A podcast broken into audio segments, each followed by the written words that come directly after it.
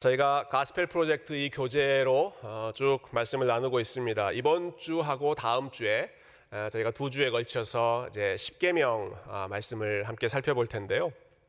어, 10계명은 여러분 잘 아시는 것처럼 율법의 핵심, 예, 모세 율법의 아주 어, 요약 중에 요약이라고 잘 알려져 있죠.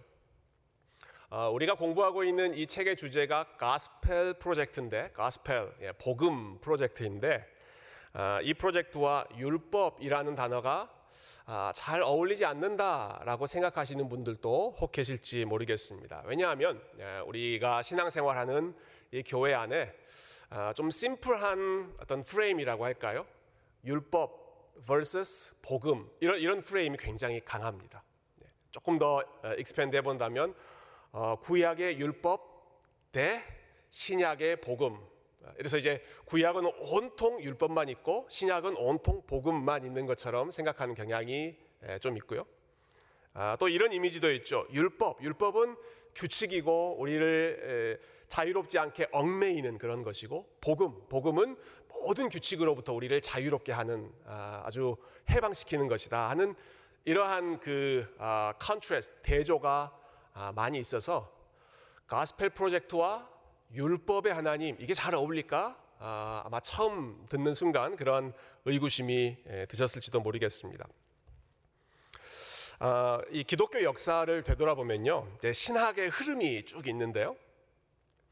어, 참 이렇게 해 아래 새 것이 없다고 이쪽 갔다가 저쪽 갔다가 계속 이렇게 추처럼 아, 반복되는 경향이 많이 있습니다. 한쪽에서 한쪽에서 율법을 열심히 지켜야 한다. 율법을 지켜야 우리가 구원받을 수 있다. 이렇게 강조를 많이 하면 거기에 대한 반작용으로 그 다음에는 어떤 움직임이 나올까요?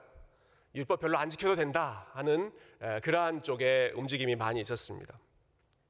첫 번째, 율법을 열심히 지켜야 구원받는다 하는 입장을 어, 신학적으로는 율법주의라고 부르죠. 리걸리즘. 반드시 율법을 지켜야만 우리가 하나님의 은혜를 받을 수 있다 하는 입장이고요. 반대로 어, 율법 안 지켜도 된다. 예수 그리스도 안에서 우리가 완전히 자유롭게 됐기 때문에 더 이상 율법에 얽매일 필요 없다 하는 것을 뭐 antinomianism이라고 부르기도 하고 anti-legalism이라고 부르기도 하고 거기에 이제 반 반대된다라는 단어를 써서 반율법주의 이렇게 부릅니다.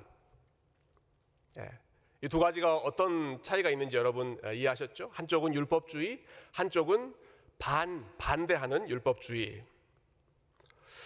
아, 제가 시간이 지나면 지날수록 또 이렇게 교회에서 목회를 하고 매주 말씀을 준비하면 준비할수록 정말 감사하게 여기는 제목이 하나 있는데요. 참 좋은 신학교를 아, 나왔다라고 하는 것입니다. 좋은 신학교라고 하는 것이 아, 뭐 다른 의미가 아니라 예, 신학을 올바로 예, 신학을 제대로 가르쳐 준 신학교라고 하는 의미입니다. 어, 제가 배웠던 교수님 중에 싱클레어 퍼거슨이라고 하는 교수님이 계시는데 아, 이분은 주로 이제 은퇴하셔서 스코틀랜드에 계시다가 겨울 학기에만 잠깐 미국에 오셔서 한 과목씩 가르치고 어, 가셨어요. 근데 제가 그때 한 주 한 주 코스였는데 웨스트민스터 신앙 고백서라고 하는 아, 그 과목을 들으면서 예, 이분이 이 주제에 대해서 이 율법주의와 반율법주의 요 사이에 대해서 설명한 내용이 아주 인상적이었습니다. 이렇게 설명하셨어요. 네. 여러분 한번 잘 이해해 보십시오. 지금 현재 어떤 사람이 반율법주의, 율법에 반대하는 그런 어, 율법 반율법주의의 입장을 취하는 사람은 그 사람은 과거에 율법주의자였을 가능성이 무척 크다. 어, 왜냐하면 율법주의와 반율법주의 사이에서 왔다 갔다 하는 궁극적인 이유는 복음을 제대로 경험해 보지 못했기 때문이다. 이렇게 설명하시더라고요. 여러분 이해가 되셨습니까? 예. 한번 더 설명해 주세요 하는 그런 눈빛이신 것 같은데요. 예. 아, 내가 지금은 지금 이제 반율법주의의 입장에 있어요. 율법 더 이상 필요 없다, 율법에 순종할 필요 없다라고 어, 취하는 그런 입장에 있었던 사, 있는 사람은 과거에 그 사람은 열심히 율법을 지켜야만 구원받을 수 있다라고 생각했을 가능성이 높다는 것입니다. 어느 쪽이든 간에 그 안에서 복음, 어, 복음이 무엇인지를 제대로 이해하지 못하면 아, 한편에서는 열심히 순종해야 된다는 것만 강조하고 다른 한쪽에서는 우리는 완전히 자유롭게 됐으니까 전혀 순종할 필요가 없다라고 강조하는 양쪽의 극단으로 치우친다는 것이죠. 그 중심을 잡아주는 것이 결국은 복음이다 하는 것이 복음. 근데 이 십계명이 여러분 이 복음의 원리를 너무너무 정확하게 잘 보여주고 있습니다. 여러분 십계명 어, 그 내용들을 잘 아시죠? 열 가지 계명 순서를 아시죠? 자, 십계명 중에 제일 먼저 나오는 내용이 무엇입니까? 첫 번째 나오는 거 뭐죠? 나 외에는 다른 신을 섬기게 섬기지 말라. 네. 어, 드디어 여러분 한 번은 걸려 드실 줄 아셨, 알았습니다. 네. 제가 항상 질문할 때마다 이렇게 막 항상 빠져가시면서 어, 제가 원하는 답을 안 하셨는데 제가 원하는 답을 지금 하셨습니다. 지금 십계명의 첫 번째가 뭐라고요? 너는 나 외에는 다른 신을 잊게 하지 말라라고 말씀하셨는데 십계명의 처음은 그게 아닙니다. 십계명의 처음 시작은 오늘 20장 한번 볼까요? 20장 1절과 2절 말씀이 십계명의 처음이고 십계명에서 제일 중요한 부분입니다. 같이 한번 읽어 봅시다. 시작. 하나님이 이 모든 말씀으로 말씀하여 이르시되 나는 너를 애굽 땅 종 되었던 집에서 인도하여 낸 내 하나님 여호와니라. 여러분 이게 십계명에서 제일 중요한 부분입니다. 그 다음에 이어지는 내용은 아, 이 1절과 2절의 기초 위에서 그 다음에 내용이 이어지는 것입니다. 이걸 하지 말라, 저걸 해라, 이걸 하지 말라, 저걸 하라. 이러한 명령형은, 명령법은 어디서 기초되는 것이냐? 1절과 2절 말씀. 하나님이 어떤 분이신가? 그리고 하나님과 이스라엘이 어떤 관계에 있는가로부터 모든 것이 시작된다는 것이죠. 어, 이렇게 한번 설명해 볼까요? 하나님께서 규칙을 말씀하시기 전에 네, 규칙을 말씀하시기 전에 하나님이 어떤 분이신지를 먼저 어, 말씀하셨는데 왜냐하면 그 관계 안에 모든 규칙의 그 의미가 들어있기 때문이죠. 그래서 제일 먼저 하신 하나님 말씀하신 것이 나는 너를 애굽 땅 종 되었던 집에서 인도하여 낸 내 하나님 여호와다. 예. 내가 누구고 너희가 누군지를 먼저 어, 분명하게 말씀하시죠. 어, 방금 읽었던 그 구절은 여러분 이스라엘 백성들이 율법을 열심히 지키기 이전에 순종하기 이전에 이미 그들에게 주어진 사실이었습니다. 그들이 뭐 십계명을 알고 십계명을 지켜서 하나님의 백성이 된 게 아니라 하나님이 먼저 그들이 하나님을 알지도 못했는데 그들이 하나님을 어, 궁극적으로 찾지도 못하고 부르지도 못했는데도 불구하고 하나님이 먼저 은혜로 찾아와 주셔서 너희를 애굽 땅에서 내가 어, 종살이에서 구원했다. 그리고 아, 오늘 교재에는 있지만 아, 시간 관계상 읽지 않았습니다. 출애굽기 19장에서는 내가 너희를 날개에 업어서 어, 여기까지 인도했다. 모든 것이 다 하나님이 먼저 하신 하나님이 아, 은혜로 선물로 주신 것이죠. 그러면서 너는 나의 백성이고 나는 너희의 하나님이다 이렇게 말씀하십니다. 예, 이런 인격적인 관계, 예, 우리 신학적으로는 언약적인 관계라고 많이 부릅니다. 이 관계가 먼저 맺어졌다는 것입니다. 여러분 이 순서를 좀 잘 기억하시면 좋겠어요. 예. 제가 종종 어, 이거 설명할 때 저희 아이 이름을 어, 이야기한 적이 있었습니다. 저희 첫째 아이 이름이 은율이거든요. 은율. 그래서 은혜와 율법. 예. 조은도 아니고 조율도 아니고 어, 제 아이 이름은 조은율. 은혜가 먼저 오고 근데 은만 은혜만 있는 것이 아니라 은혜 뒤에 아, 그 은혜 받은 자로서 순종하는 그 율법의 의무. 어, 이것은 은혜를 얻기 위해서가 아닙니다. 받았기 때문에 순종하는 것이죠. 그 관계, 언약적인 관계가 이루어졌다 하는 것이죠. 어, 여러분 제가 오늘 이 말씀을 준비하면서 십계명을 이제 다시 읽어보는데 어, 제 눈에 제일 두드러지게 들어오는 부분이 있었습니다. 그것은 계속 반복되는 단어인데요. 너라는 단어와 나라는 단어가 이 십계명 안에 굉장히 많이 반복됩니다. 너 그리고 나 어, 한번 들어보세요. 나는 너를 인도하여 낸 너의 하나님이다 이렇게 말씀하시죠.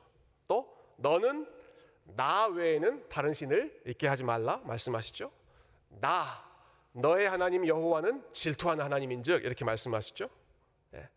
아, 너희 하나님 나 여호와가 창조 때 6일 예, 일하고 7일째 어, 쉬었으니까 너희도 쉬어라 이렇게 말씀하시죠. 계속해서 너 예, 이스라엘은 너라고 부르고 그리고 하나님 본인을 나라고 부르시는 것입니다. 어, 규칙하면 무척 딱딱해 보이는 그러한 내용이지만 사실 이 십계명 안에는 하나님과 이스라엘 사이에 하나님이 너라고 부르고 하나님을 나라고 부르는 나와 너, 너와 나의 인격적인 관계가 십계명 안에 풍성하게 들어 있다는 것입니다. 어, 여러분 너와 나, 예, 너와 나 이렇게 하면 어, 뭐가 제일 먼저 생각나십니까? 너와 나. 음, 혹시 노래를 좋아하시는 분들은 어, 가수 아이유의 노래 중에 너랑 나라는 노래가 있습니다. 예, 잘 모르, 어, 그거 생각나신 분 있으시죠? 예. 저하고 비슷한 수준의, 저하고 비슷한 수준의 예. 가수 이름도 아이유잖아요. 아이, 아이유. 별로 감동이 없으시네요. 네. 우리 교회 성도님들은 너무 홀리하셔서. 네. 어, 뭐 그 노래가 먼저 떠, 떠오르실지도 모르겠습니다만은 음, 제가 동시에 떠올랐던 다른 것은 예, 아마 책을 좋아하시는 분들이 아, 오래전에 한 번쯤 읽어봤을 혹은 아, 제목을 친숙하게 알고 있을 너와 나, 나와 너라고 하는 책이 있습니다. 나와 너. 네, 독일어로 ich, ich und du라고 되어 있죠. 아, 나와 너라는 책은요, 독일의 철학자인 예, 마틴 부버라는 분이 20세기 초에 쓴 책인데, 이 책은 관계를 너무너무 많이 강조한 책입니다. 관계. 이 책에 보면 주옥 같은 문장들이 있죠. 태초에 관계가 있었다. 예, 기가 막히지 않습니까? 태초에 관계가 있었다. 또 이런 말도 있습니다. 모든 참된 삶은 만남이다. 관계가 중요하다는 것이죠. 근데 여기서 이 마틴 부버가 우리가 맺는 모든 관계를 두 종류로 나눕니다. 하나는 I, it로 부를 수 있는 그런 관계가 있고 다른 하나는 I, you 혹은 I, thou 예, 영어로 나와 당신이라고 부를 수 있는 그런 관계가 있다는 것입니다. 모든 관계는 내가 나와 그것이라고 부르는 관계이든지 아니면 나와 당신이라고 부를 수 있는 그런 관계이든지 그 둘 중에 하나라는 거죠.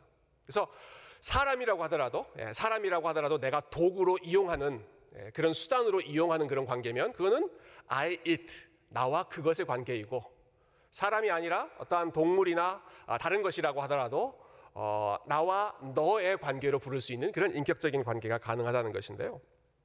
여러분 그 중에 제가 한 구절 아, 제가 한번 인용해 볼게요. 한번 들어보십시오. 예. 당신과 나의 만남은 은혜를 통한 일입니다. 그것은 내가 추구해서 된 일이 아닙니다.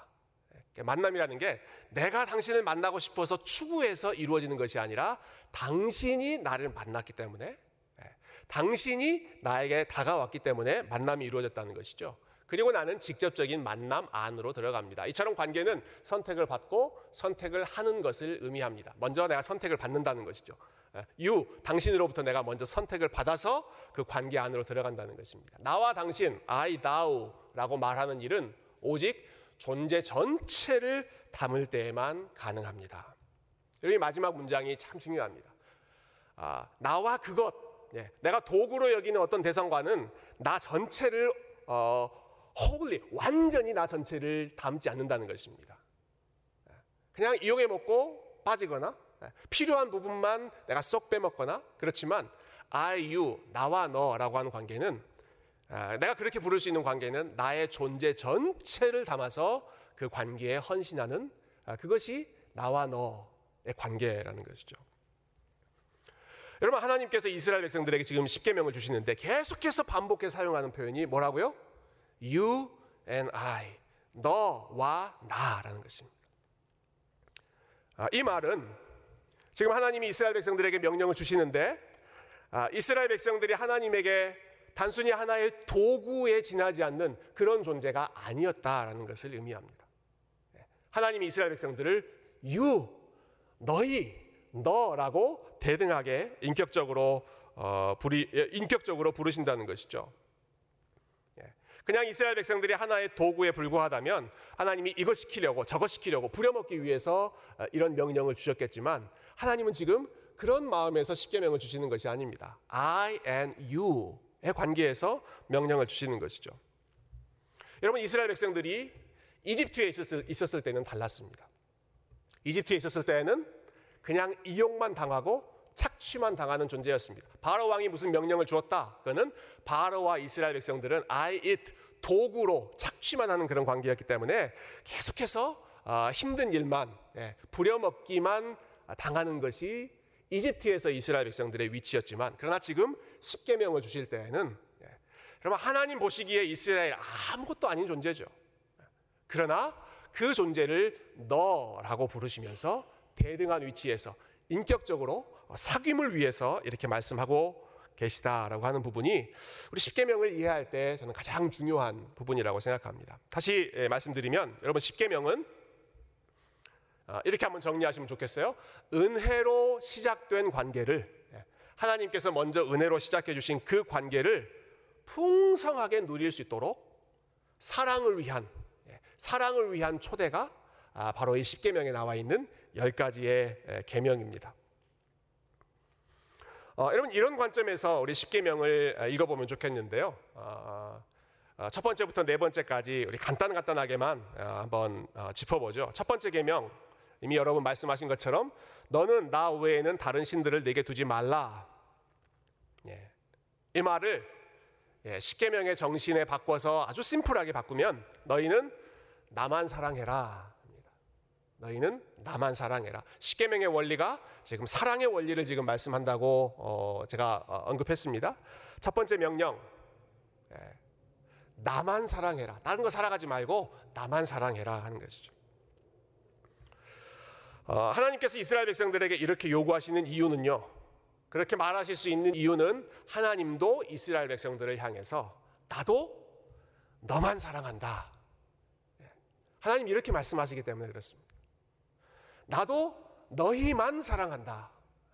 세상에 많은 민족들이 있잖아요. 아, 이집트 민족도 있고 가나안 민족도 있고 모두 다 하나님이 사랑하시는 하나님의 형상으로 창조된 인간이니까 다 아, 하나님이 피조물로서 제너럴하게 사랑하시는 그러한 대상이죠. 그러나 이스라엘은 그런 정도의 위치가 아닙니다. 나는 이집트를 사랑하는 것이 아니라 가나안을 사랑하는 것이 아니라 나는 이스라엘 백성들 너희만 사랑한다. 그것이 내가 너희와 맞는 어, 어, 맺는 언약적인 관계이다. 그러니까 너희도 나만 사랑해라 하는 것입니다. 아, 여러분 진정한 사랑은 이 배타적인 관계를 전제하지 않습니까? 예. 내가 모든 사람들을 사랑한다고 해서 제가 여기 계신 우리 모든 성도님들을 아, 주 안에서 사랑한다고 해서 우리 다른 분들과 아, 먹고 자고 같이 살고 하는 예, 그런 공동 생활을 예, 그런 언약적인 관계를 유지할 수는 없습니다. 저는 제 아내하고만 예, 배타적으로 우리 한 사람만을 사랑하는 것이죠. 아, 하나님도 이스라엘 백성들을 그렇게 독점적으로 사랑하셨고 이스라엘 백성들에게도 하나님을 너희는 나만 보고 나만 사랑해라 말씀하시는 것. 아, 여러분 이것이 첫 번째 계명이었습니다. 자, 두 번째 명령. 예, 두 번째 명령은 우리 한번 같이 읽어 볼까요? 네, 두 번째 명령 4절만 한번 같이 읽어 보십시다. 20장 4절입니다. 시작. 너를 위하여 새긴 우상을 만들지 말고 또 위로 하늘에 있는 것이나 아래로 땅에 있는 것이나 땅 아래 물 속에 있는 것에 어떤 형상도 만들지 말며 예, 그, 그 뒤에 이제 내용도 어, 이어지죠. 자, 두 번째 내용은요. 어, 뭔가로 새긴 예, 손으로 만든 그런 우상을 어, 네 앞에 두지 말라는 것입니다. 하늘에 있는 것이나 땅에 있는 것이나 물 속에 있는 어떤 것의 형상으로도 어, 어, 형상을 만들어서 그 앞에 예배하지 말라는 것이죠.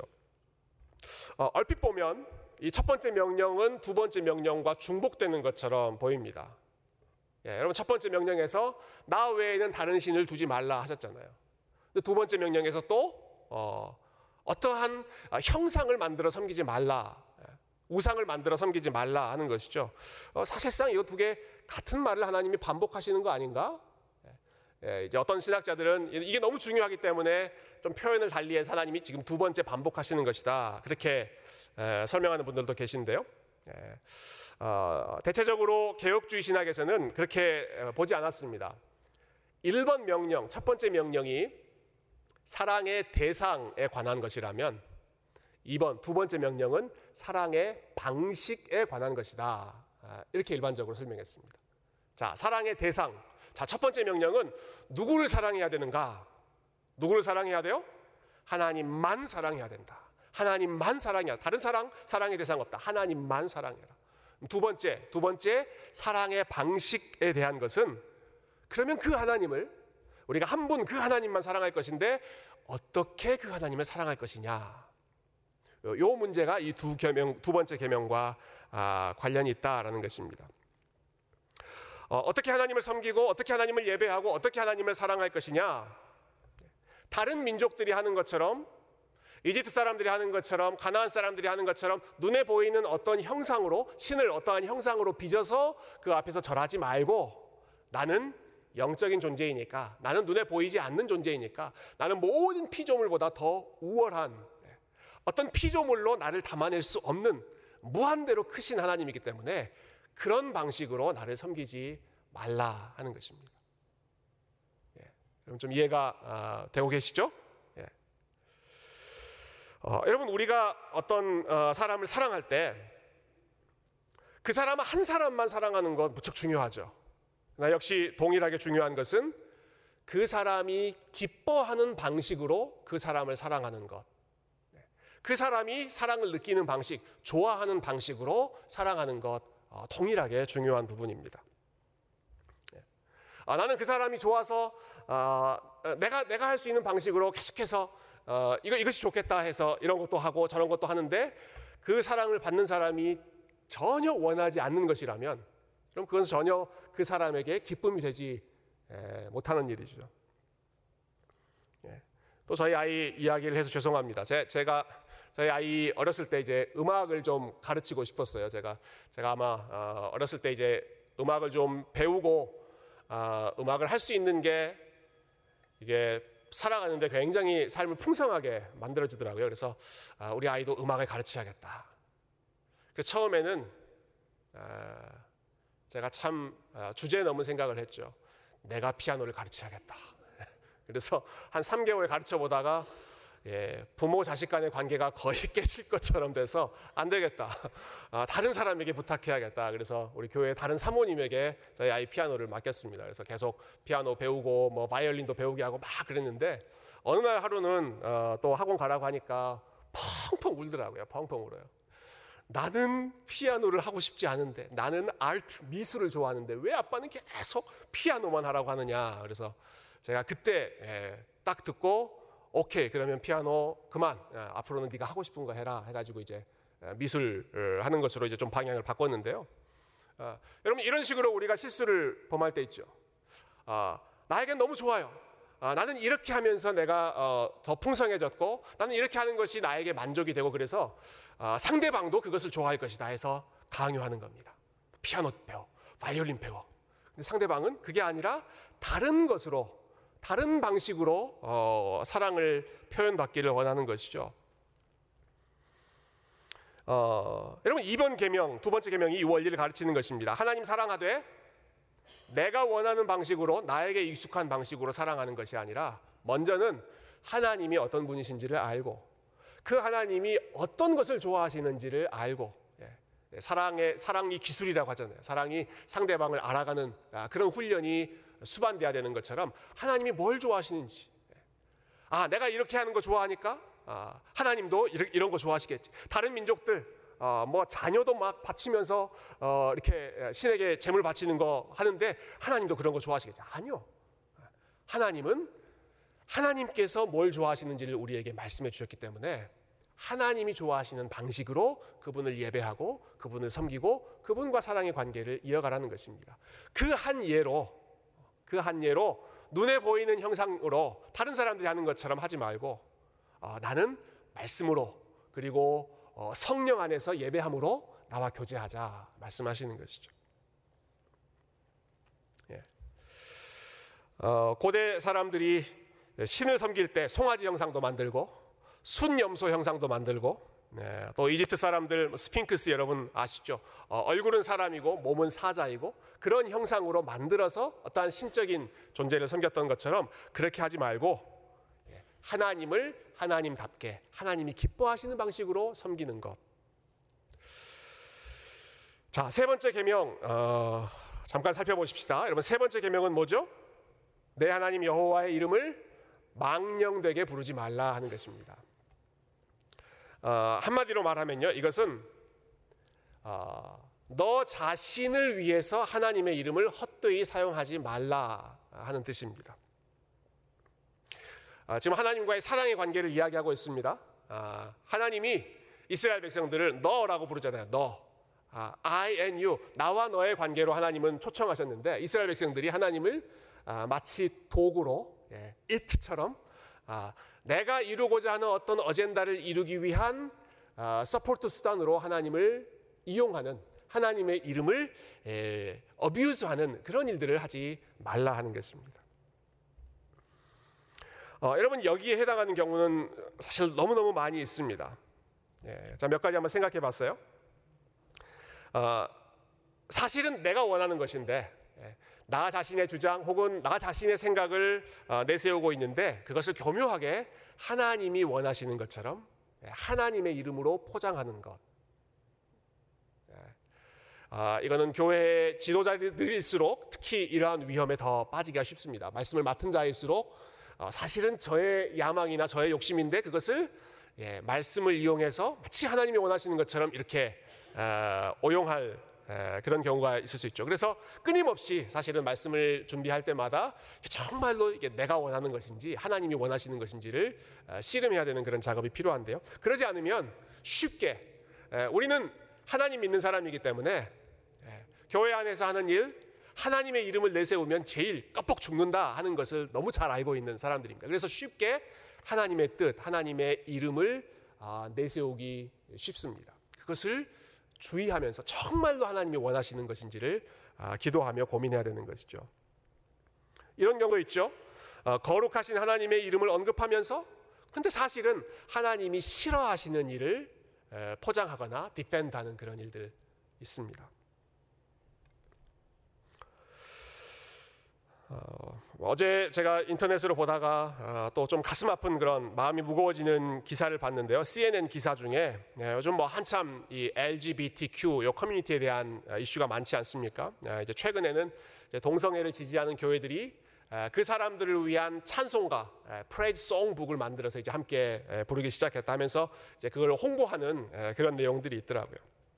예, 그러면서 몇 가지 이제 유튜브도 보고 뭐 틱톡 이런 걸 통해서 참 어마어마하게 홍보하고 있는데 거기 보니까 아, 뭐 예수님은 결혼하지 않은 동성애자였다든지 아니면 하나님은 동성애를 죄라고 생각하지 않는다든지 하는 그러한 내용들이 아, 젊은 사람들이 무척 좋아하는 방식으로 잘 이렇게 포장이 돼서 전달되는 모습을 아, 보았습니다. 여러분 하나님의 이름을 이용하는 것입니다.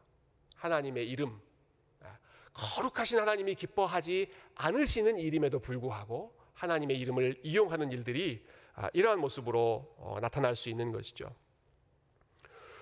조금 더 우리에게 현실적으로 가까운 경우를 여러분 생각해 본다면 어, 여러분 이런 것도 삼계명을 어기는 것입니다. 자, 우리가 하나님의 이름으로 뭔가를 약속했습니다. 하나님의 이름으로 무언가를 서약했는데 그 약속한 일들을 성실하게 지키지 않을 경우 예, 내가 하나님의 이름으로 서약했는데 그 약속을 성실하게 지키지 않을 경우 역시 하나님의 이름을 헛되이 가볍게 여기는 것입니다. 아, 또한 가지 경우는요. 어, 원래 이 하나님의 이름을 망령되 여긴다라는 표현이 예, 원어를 에, 그 문자 그대로 좀 번역해 보면 영어로 이렇게 된다고 그래요. Lift up God's name into emptiness. 예, 하나님의 이름을 들어 올리는데 허무하게, 공허하게 예, 그 이름을 사용한다 하는 것입니다. 예, 만약 우리가 자, 하나님의 이름을 찬양하고 하나님의 이름을 예배하고 하나님의 이름을 높이는 지금 오늘처럼 우리가 이렇게 예배드리는 아, 이러한 일들을 하고 있는데 그런데 아무런 감사나 아무런 기쁨이나 아, 아무런 은혜 없이 그냥 형식적으로 어, 그냥 매너리즘에 빠져서 하나님의 이름을 부르고 기계적으로 그 일들을 하고 있다면 역시 하나님의 이름을 헛되이 사용하는 아, 삼계명을 위반하는 것이 될 것입니다. 아, 마지막으로 여러분 이 세 번째 계명 예, 하나님의 이름을 헛되이 사용하지 말라는 이 명령은 지금 금지 형태로 나와 있잖아요. do not으로 나와 있, 습니다 근데 이것을 뒤집어 보면 자, 이 명령을 긍정적인 문장으로 바꿔 보면 이 말은 하나님의 이름을 올바로 사용해라 하는 뜻입니다. 하나님의 이름을 바른 방식으로 열심히 올바로 사용해라. 여러분 어떻게 하는 것이 우리가 하나님의 이름을 올바로 사용하는 것일까요? 어떻게 하는 게 하나님의 이름 올바로 사용하는 것입니까? 우리가 어려움이 있을 때 하나님 앞에 간절히 나아가고 여호와의 이름을 힘써 부르는 것. 그거 하나님의 이름을 올바로 사용하는 것입니다.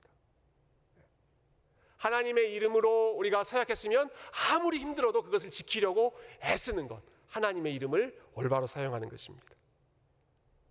정성껏 예배를 준비하고 정성껏 기대하는 마음으로 하나님의 예배를 준비해서 우리 하나님을 마음껏 그 이름을 아, 할수 있는 대로 최대로 높여드리는 것. 여러분 이것이 하나님의 이름을 올바로 사용하는 제대로 사용하는 아, 좋은 케이스가 되겠죠. 여러분 바로 이것이 마지막 네 번째 계명에서 요구하는 안식일을 기억하여 거룩히 지키라라고 하는 말입니다. 하나님 사랑하는 마음으로 우리가 서로 사랑하는 사람 간에도 관계를 더 깊이 하기 위해서 시간을 구별하고 예, 장소를 구별하고 마음을 준비해서 그 사람을 만나고 깊이 교제하면서 알아가는 것처럼 하나님과의 관계에서도 안식일이라고 하나님이 정해놓으신 그 시간 구별하고 또 마음을 준비해서 또 우리의 물질을 준비해서 하나님 정성껏 예배하는 일, 하나님의 이름을 올바로 높여드리는 일을 성실히 준비하는 것. 여러분 이것이 마지막 네 번째 계명의 핵심이라고 할 수 있습니다. 자 정리해 보죠. 오늘 10계명 앞부분을 살펴보았는데요. 아, 여러분 10계명의 이 명령들은 자 우리를 우리의 자유를 빼앗기 위해 자유를 제한하기 위해 우리를 얽어매기 위해서 주신 거추장스러운 굴레가 아닙니다. 하나님께서 저와 여러분을 너라고 부르신다고 말씀드렸잖아요. 도구로 어, 이용해 먹으려고 하나님이 명령 주시는 것이 아니라 우리를 사랑하셔서 예, 자격 없는 자를 언약의 파트너로 함께 동행하는 어, 그러한 동반자로 초대해 주시고 대등하게 인격적으로 대해 주시는 그 하나님, 그 하나님을 올바로 사랑할 수 있도록. 예, 우리 하나님 한 분만 사랑하고 하나님이 기뻐하시는 방식으로 사랑하고 그리고 하나님의 이름을 올바른 방식으로 열심히 사용하고 하나님의 이름을 헛되이 예, 내 유익을 위해서 아, 그냥 마구잡이로 어, 디펜드하는 아, 커버업하는 그러한 수단으로 사용하지 않고 그리고 마지막으로 하나님을 예배하는 일 안식일을 기억하고 우리 하나님의 이름을 높이는 이 일을 성실하게 감당하는 것 여러분 이것이 우리 하나님이 기뻐하시는 어, 십계명의 그 정신을 잘 살려내는 삶인 줄로 믿습니다. 저와 여러분이 하나님 한 분만을 이렇게 하나님이 기뻐하시는 올바른 방식으로 어, 열심히 사랑하며 섬기는 참된 주님의 백성 되실 수 있기를 주님의 이름으로 축원드립니다. 함께 기도하겠습니다.